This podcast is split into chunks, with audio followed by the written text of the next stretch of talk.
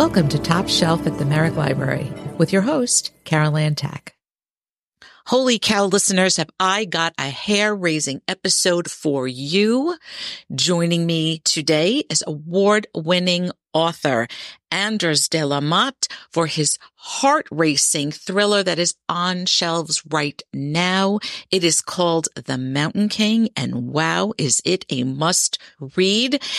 Anders de la Motte, thank you for joining us here on Top Shelf. I am so happy you're here. To say I didn't sleep last night is an understatement. Thank you so much for joining us. Thank you for having me. Listeners, I want to tell you a little bit about our guest. Anders is a former police officer who made his debut with the award winning thriller game and has since been one of Sweden's most beloved and popular crime writers. He is the author of several acclaimed and best selling crime fiction series, among them the suspenseful, and I'm telling you, you have to go pick this up, the powerful Seasons Quartet. I loved that whole group of books. Published here in the United States in 2024 is The Mountain King. It is the first best-selling installment in the new Leo Asker series. And man, am I glad it's here. Author Will Dean says the book is Nordic crime at its best. And author Andrew Gross says The Mountain King is a masterful thriller that succeeds on all levels, absorbing, deftly plotted, bone chilling. And let me tell you, bone chilling indeed. When my copy came in the mail, my galley, it was a drop everything and read moment. Trust me, my family didn't see me for like two days.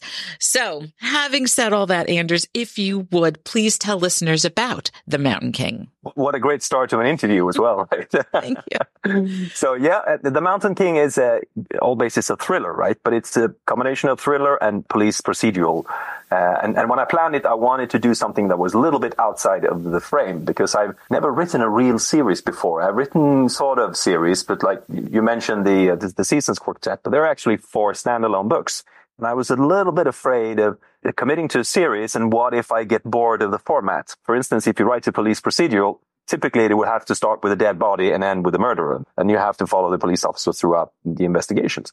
And I wanted to do something that was a little bit wider than that and to build like a framework that had a little bit of thriller and a little bit of police procedural and possibly a little bit of a whodunit and maybe, maybe some horror if I wanted that. So I can move freely within the frame.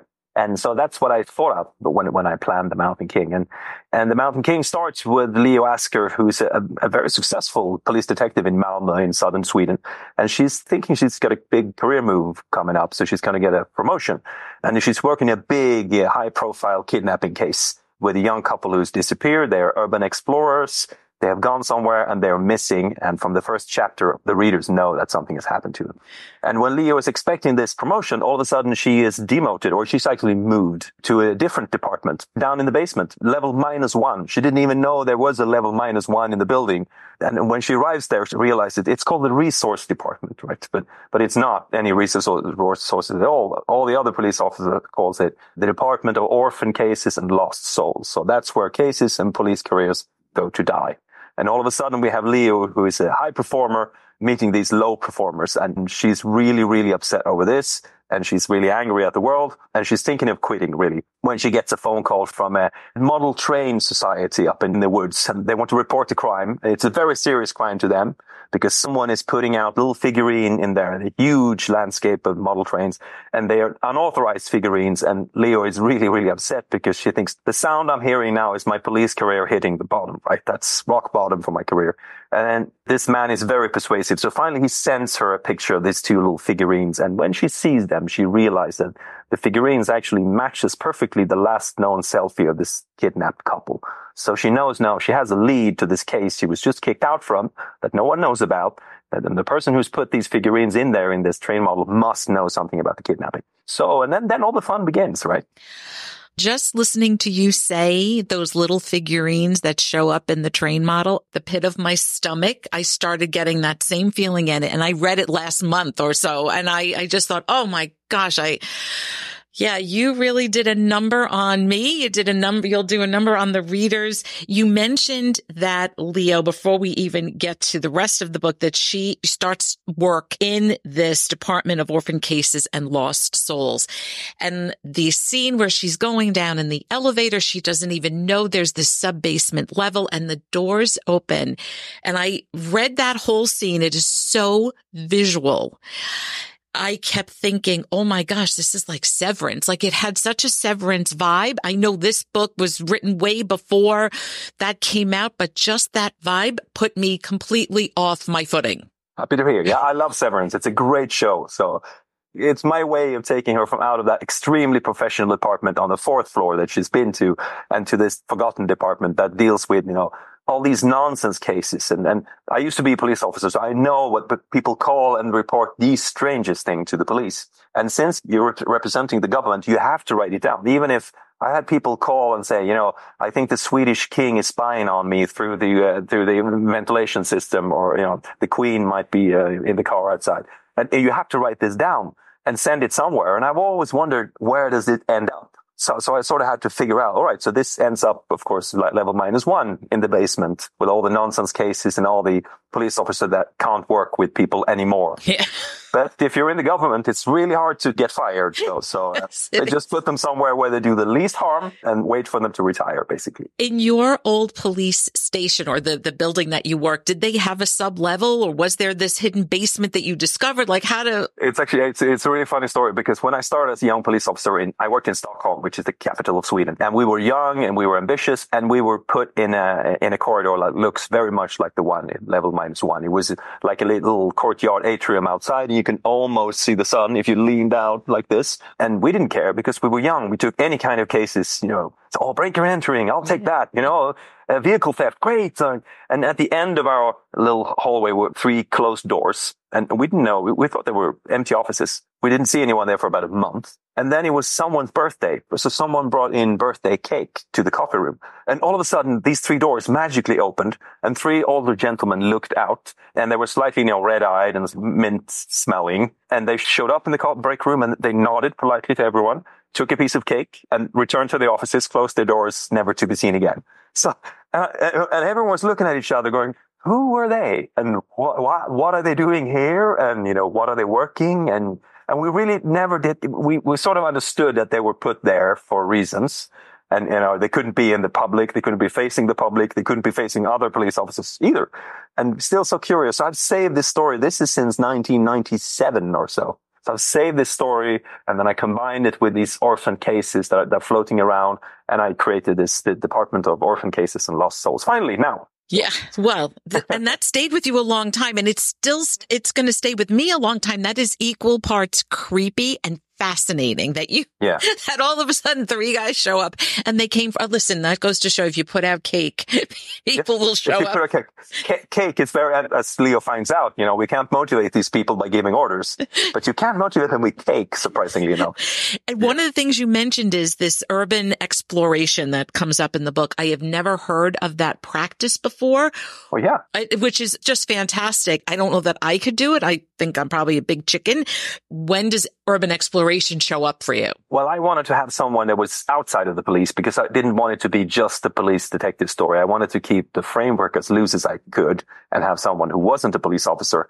So I invented Martin Hill, who's a childhood friend of Leo's. They haven't met for a number of years, but now they sort of run into each other again in this story. And he is, um, he's an architect. He's a, he's a professor of architecture. He teaches that but he's also very fascinated by these uh, older ruins and, and, abandoned buildings, and he has been since he was young. So he still goes on these urban exploration uh, expeditions, which an urban exploration sounds very complicated. It is not. It's really the kind of curiosity you had when you were 10 or 11, or I, I lived in a small village, and in every small village, you have a haunted house, right? So, and, and you had to go there when, when it's dark to find out if it's really haunted. And you have all these stories about the house, of course.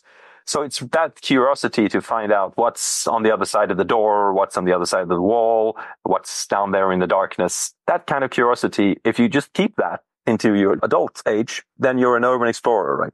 So it's, it's not more complicated than that. You find abandoned places and you sort of explore them. And I have a friend called Kalle. He's in his sixties and he's the most curious person I've ever met. I really admire his curiosity.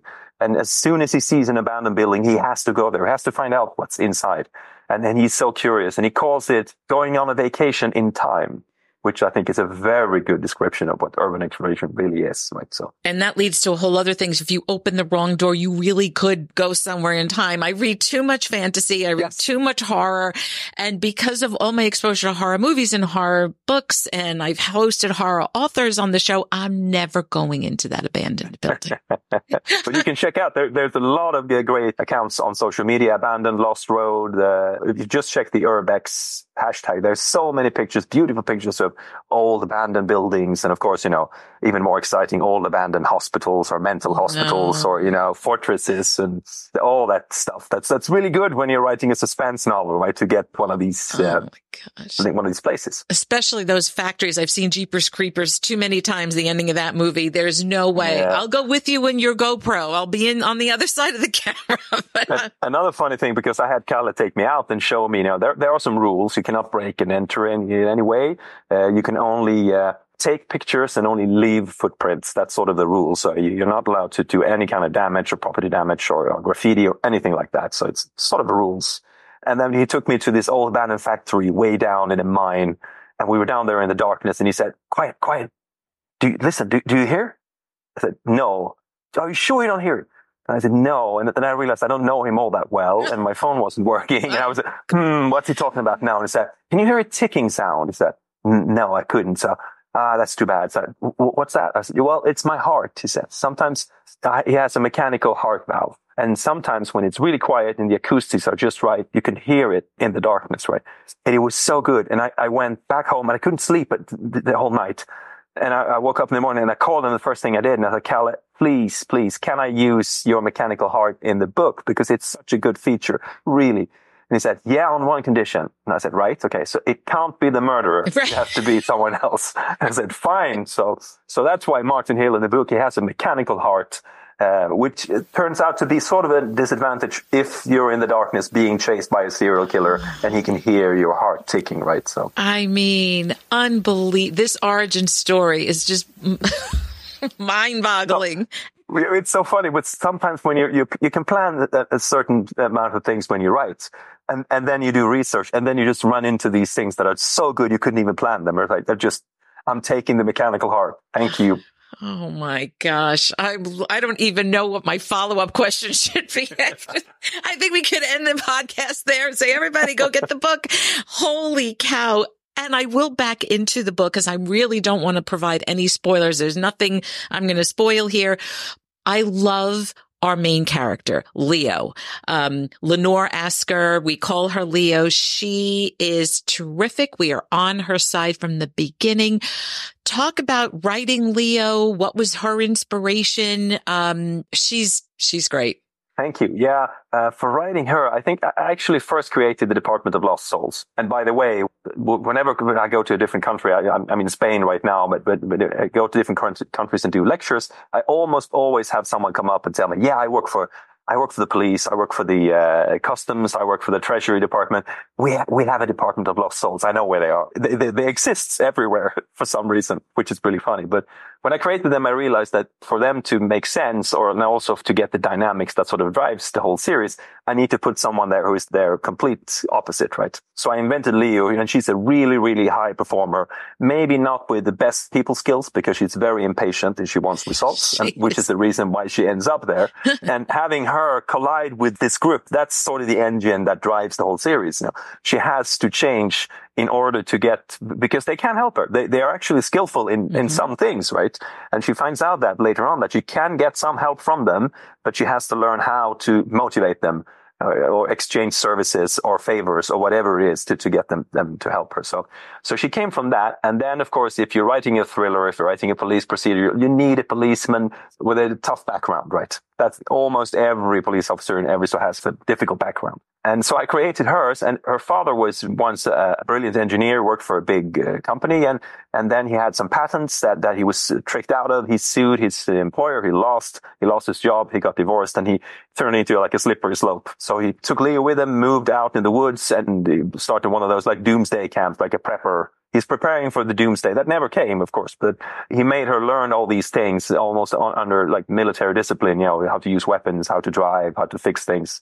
And she's conflicted about that because he was going more and more in, insane, as you will find out in the book as well. So she sort of hates him for that, what he turned her into and what he turned into.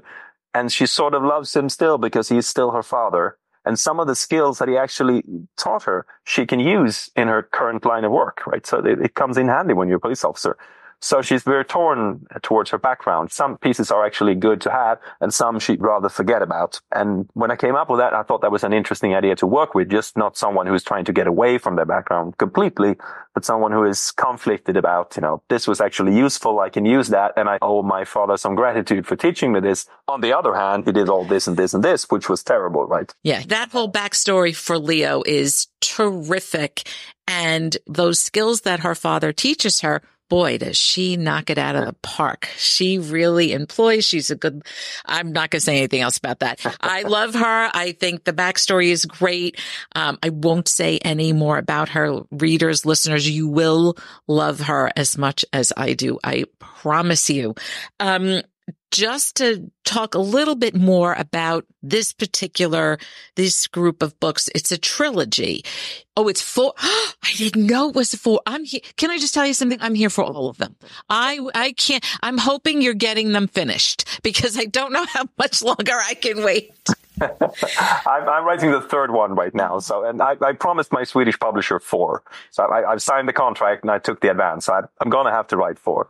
But, but I've also said if I still enjoy the company of these characters, if, if I still enjoy the universe, there's going to be more, right? So, so at least four. That's, that's, that's my promise. So if you're going to have to write four, I'm going to have to read them all four. So, um, when when you started, what comes first? The contract saying, okay, we want more of these books, or did you decide, okay, I'm not done with Leo. It's going to take three books or four to get her story out there? I planned this for a couple of years, actually. Uh, so I planned it for four books and I presented it as four books to my publisher and my agent, and they liked the whole idea. So we, we were in agreement to start out with that, that it was going to be at least four books, maybe more, but we'll see where we end up. So so I wanted to try because I've never written a series like that that tied together. I try to, I, I learn as I go as a writer. I'm actually, I'm, I'm a reader. That's what I am. And I've read so much that I wanted to try to actually drive the car and not just sit in the back seat, right? That's, a lot of writers do that. So the only way for me to learn and to develop is to try something new. And that's what I've tried different genres within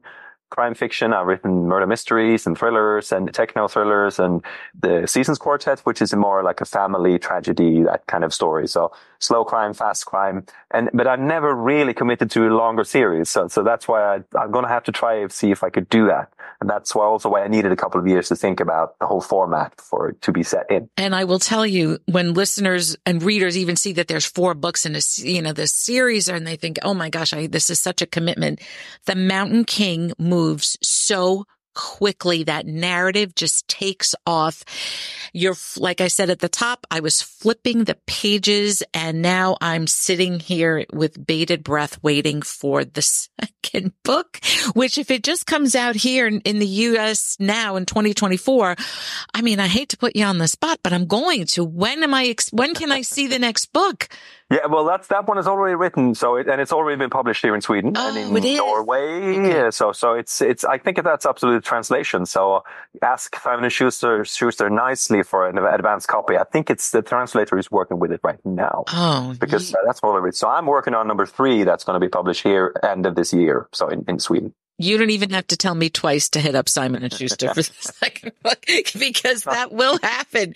And I know that you mentioned that you're a big reader. Where does writing come in for you? This love for writing, this love for reading. Was it something that started early? At what point did you know you wanted to, as you said, drive the car? It, it started really early. I, am born 1971, so way before internet. And Sweden is was we still is a very small country. We had two TV channels. There was really nothing. There was basically it was was football or soccer, as you would call it here, or, or it was wrestling. And, you know, wrestling sounded dangerous. And, and I was like a very mediocre soccer player. Dangerous, well. so says the thriller writer. I mean, yeah, yeah.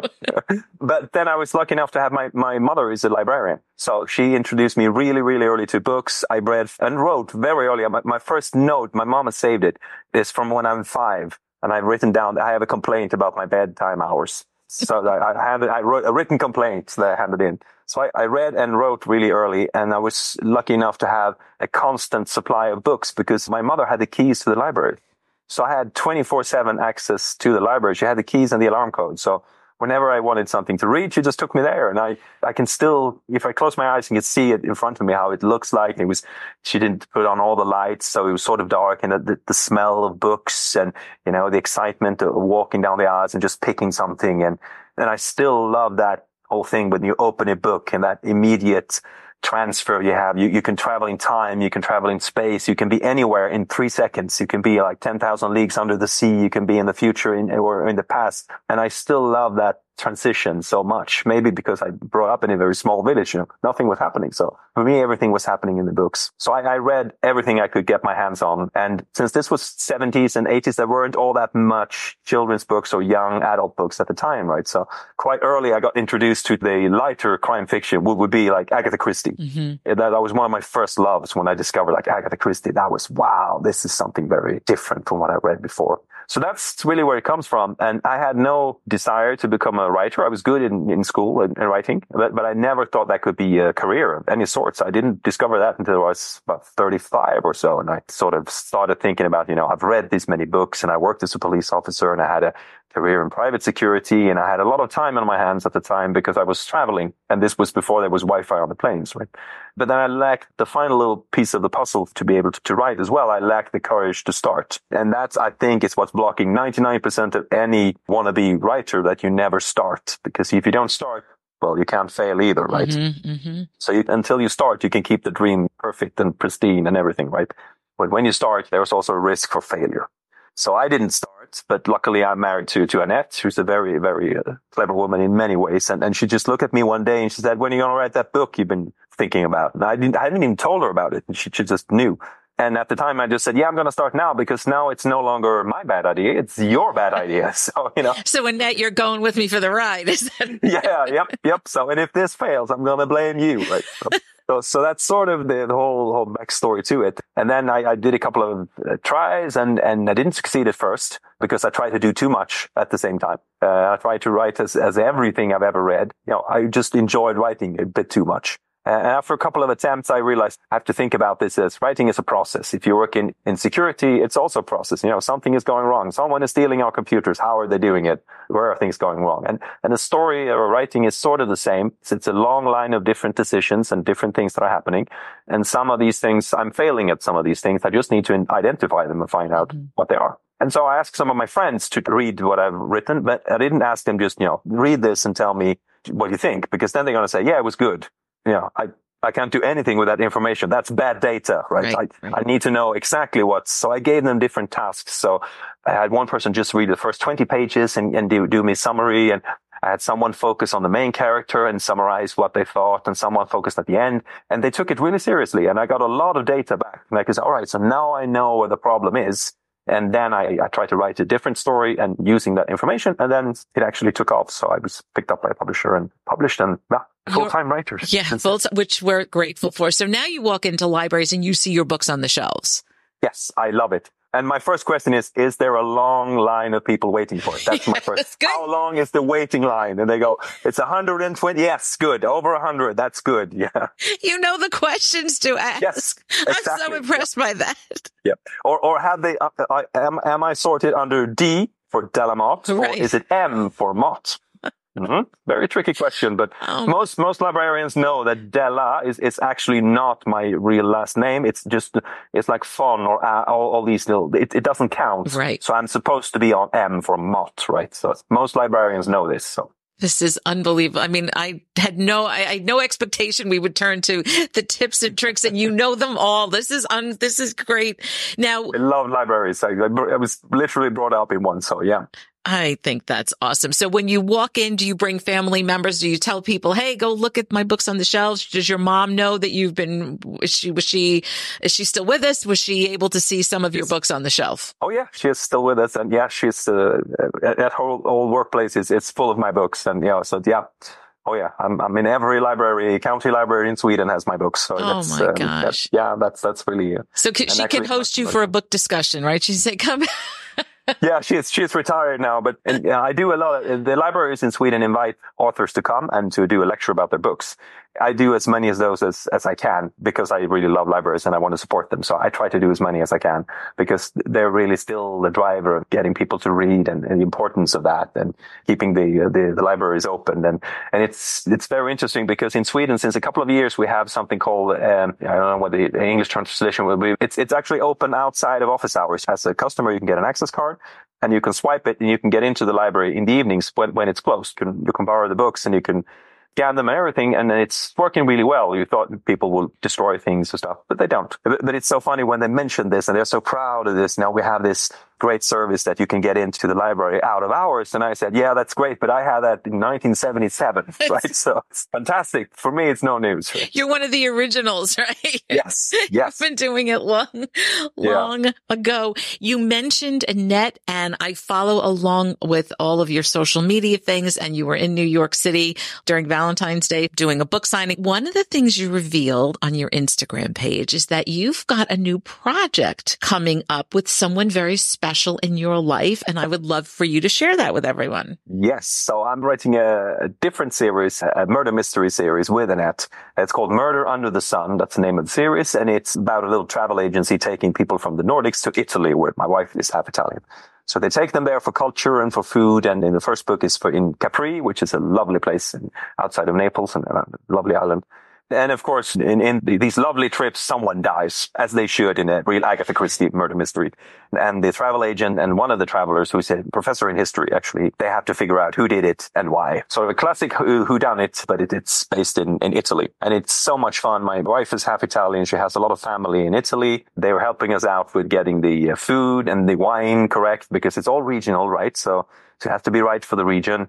And my wife is, is already a writer. She, she's written school books and she's also an editor. So she knows all this already. So it's, it's really easy working together. And uh, so, so you, that's, that's being published you, in, in May in Sweden. Okay. So May in Sweden and then hopefully sometime after that for us. And you know, if you have to go to Capri and do some taste testing and food sampling and wine tasting, I think we had to do that. Yeah. You know, yep. that you can write that off as, you know, we, we did that last summer and took all the pictures for the book and did all the tasting and everything everything is authentic. And there's even a little recipe going with the book, right? Of course, as it should. And oh a little, uh, little dictionary with some of the useful Italian words like murderer and, and you know, stuff like that. I so, cannot wait. So it's very different from the Mountain King. And this is this murder mystery. It's not cozy crime, but it's in that sort of area. I understand. And, and the Mountain King is the, uh, in the opposite. It's nothing cozy about it whatsoever, right? So it's, it's a total it's 180.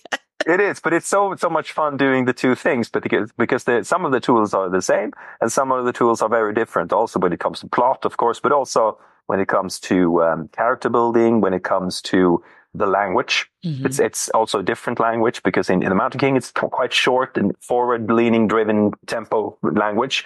And when you try uh, write a murder mystery, you can you take your time a little bit more and you know enjoy the yeah, scenery, so, be with yes, people, yeah. do all and the characters can be a little bit quirky in a different way, right? So it's but it's so much fun actually, and it's it's fun doing something together after all these years. Annette's always been my first reader and my first editor and first everything. So it's so much fun doing it this together, right? So it's, it's, it's lovely. Well, whichever book comes first, hopefully you will come back for either one of those because I'm sure I will have a ton of questions since you have spent so much time in the library and you do a lot of reading. And I know you're busy and you probably don't have much time, but is there anything you have read recently, recommendations that you would like to share with listeners? You're right. It's difficult. I have a problem uh, reading when I write myself because it gets sort of messy in, in, mm-hmm. in my head, and I hear all these different voices that are not mine. uh, but I always try to read one. My favorites, one of my favorite is uh, Jo Nesbø. Nesbø, you probably call him that in the US. He's one of my absolute favorites. So I just got his latest book, and that's on top of my shelf.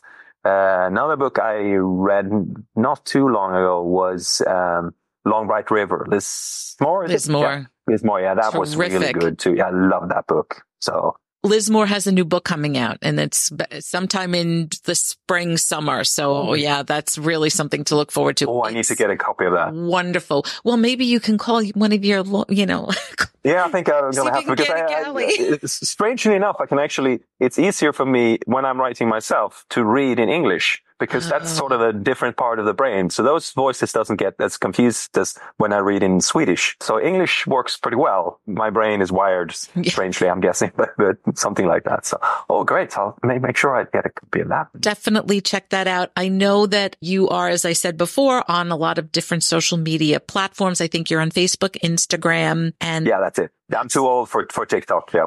me too. Too. That's not even.